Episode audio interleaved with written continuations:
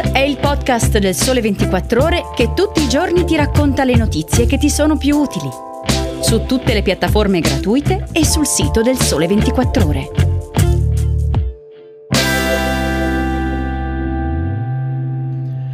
Ciao e bentornati all'ascolto di Start. Oggi è lunedì 2 maggio, io sono Enrico Marro e in questo podcast parleremo del futuro della difesa italiana dopo la guerra in Ucraina.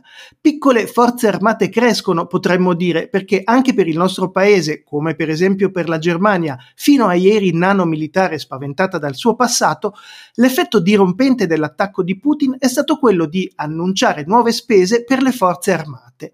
Ma resteranno sulla carta o diventeranno diventeranno realtà magari anche in un futuro esercito comune europeo.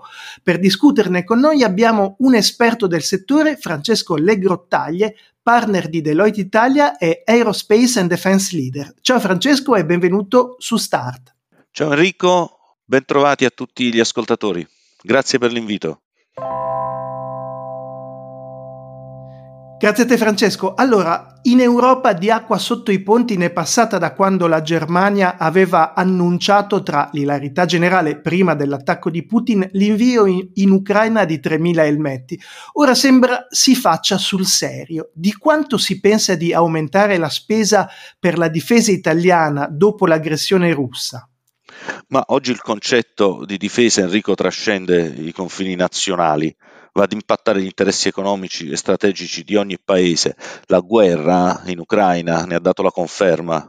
L'aumento della spesa per la difesa dei paesi europei è fino ad adesso una delle macro conseguenze più significative di questo conflitto. Si può definire storico l'annuncio del riarmo tedesco da parte del cancelliere Scholz. Ha dichiarato infatti di voler investire 100 miliardi di euro subito e più del 2% del PIL tedesco annuo difesa, nella difesa, una svolta che renderebbe la Repubblica federale tedesca la terza potenza militare al mondo, in coda solo a Stati Uniti e Cina. Anche in Italia la guerra ha scatenato la reazione del governo. Draghi infatti ha proposto di aumentare la spesa destinata alla difesa con l'obiettivo di portarla anche qui al 2% del PIL, in linea con i principali punti del Defense Investment Pledge della Nato. Secondo dati recenti, l'Italia si classifica al 31 posto in termini di organico, ma è all'undicesimo tra gli eserciti più potenti al mondo. E da quando il ministero Guerini ha assunto il comando del Dicastero, il bilancio della difesa è costantemente aumentato. Conseguenza, il budget della difesa, opportunamente distribuito tra le principali componenti, spesa per investimenti, spesa per eh, l'esercizio e spesa per personale, potrebbe passare dagli attuali circa 26 miliardi, che già di per sé sono in aumento di più di un miliardo rispetto all'anno precedente, addirittura a 38 miliardi.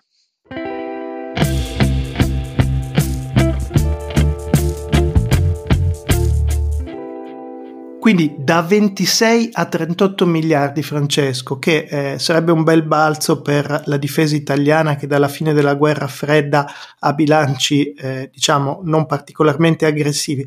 Ecco, ma dove pensa di trovare queste risorse il governo Draghi? In generale la spesa per la difesa è finanziata direttamente con le risorse del Ministero della difesa stesso, a cui si aggiungono anche fondi stanziati su capitoli di spesa previsti per altri ministeri, fra cui quello dello sviluppo economico, quello per l'economia e delle finanze. Sulla base dell'ultima legge di bilancio sono stati stanziati appunto circa 26 miliardi di euro a supporto della difesa considerando il bilancio del nostro paese e le sue dinamiche, il tema della copertura rimane in effetti un punto di grande attenzione. Se si vorrà raggiungere l'obiettivo di spesa del 2% del PIL, come detto prima, sarà fondamentale pensare già oggi come e dove trovare le risorse necessarie. Ricordiamoci che nella finanziaria del 2021 le spese per la difesa erano previste in diminuzione e non in aumento per gli anni successivi, fino a scendere sotto i 25 miliardi nel 2024. Quindi al momento è possibile solo fare congetture per rispondere alla tua domanda. È probabile che si procederà a una redistribuzione delle risorse destinate ad altri settori e comparti, spalmando questi costi su un orizzonte temporale di lungo periodo. Poi in un contesto come quello attuale, con lo spettro di una possibile stagflazione, l'aumento del prelievo fiscale o l'emissione di ulteriore debito pubblico non sembrano invece vie percorribili.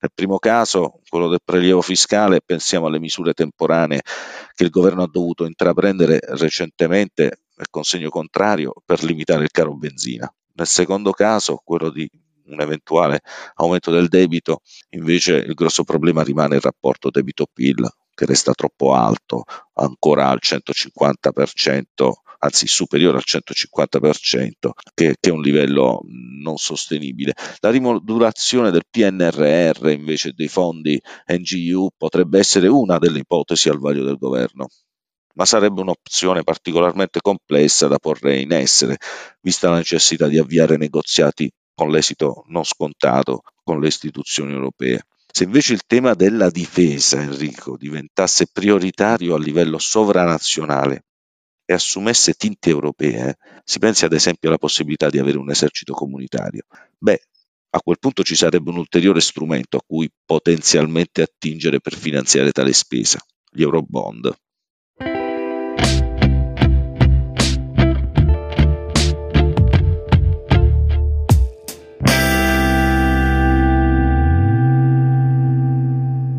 Chiaro, quindi diciamo, vediamo se passando la palla all'Europa si riuscirà ad avere una corsia un pochino più rapida e preferenziale per riuscire a sbloccare questi 12 miliardi che nelle condizioni attuali della finanza pubblica italiana non sono così facili da trovare.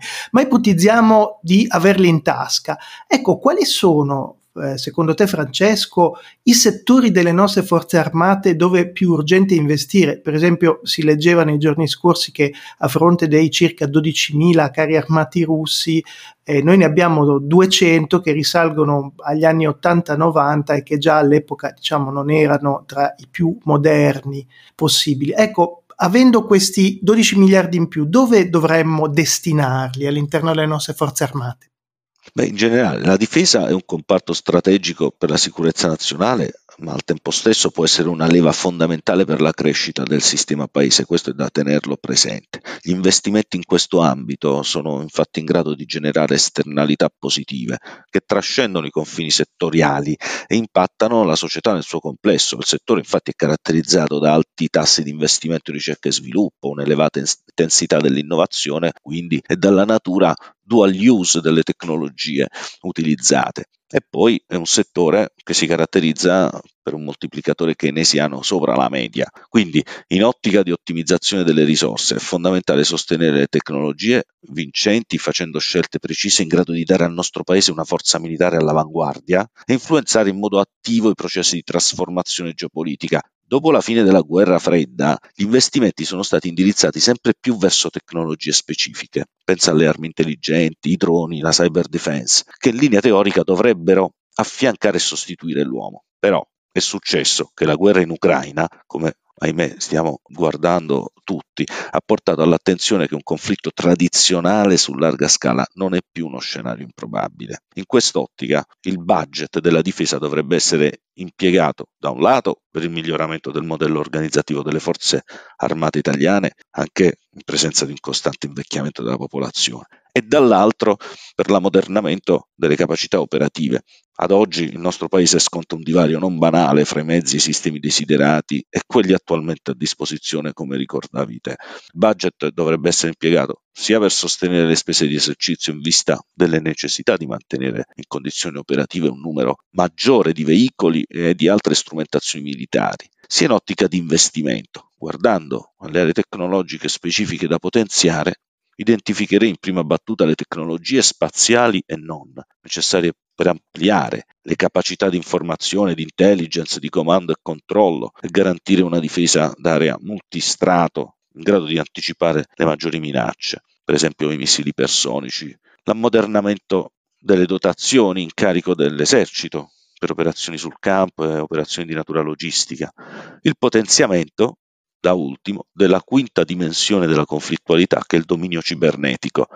Hermetic Wiper, per esempio, è solo il primo malware uffic- ufficiale del conflitto stiamo, a cui stiamo assistendo. In un contesto di crescenti tensioni geopolitiche, il virtuale ha la capacità di azzerare le distanze fra i paesi tutelare il più possibile il nostro sistema paese da danni, pressioni ritorsioni derivanti dal cyberspazio è fondamentale.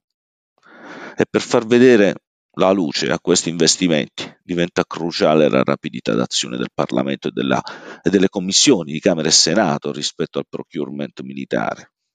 Bene, speriamo insomma che il nostro Parlamento faccia in fretta e non dimentichi anche questo uh, scenario cruciale della cybersicurezza.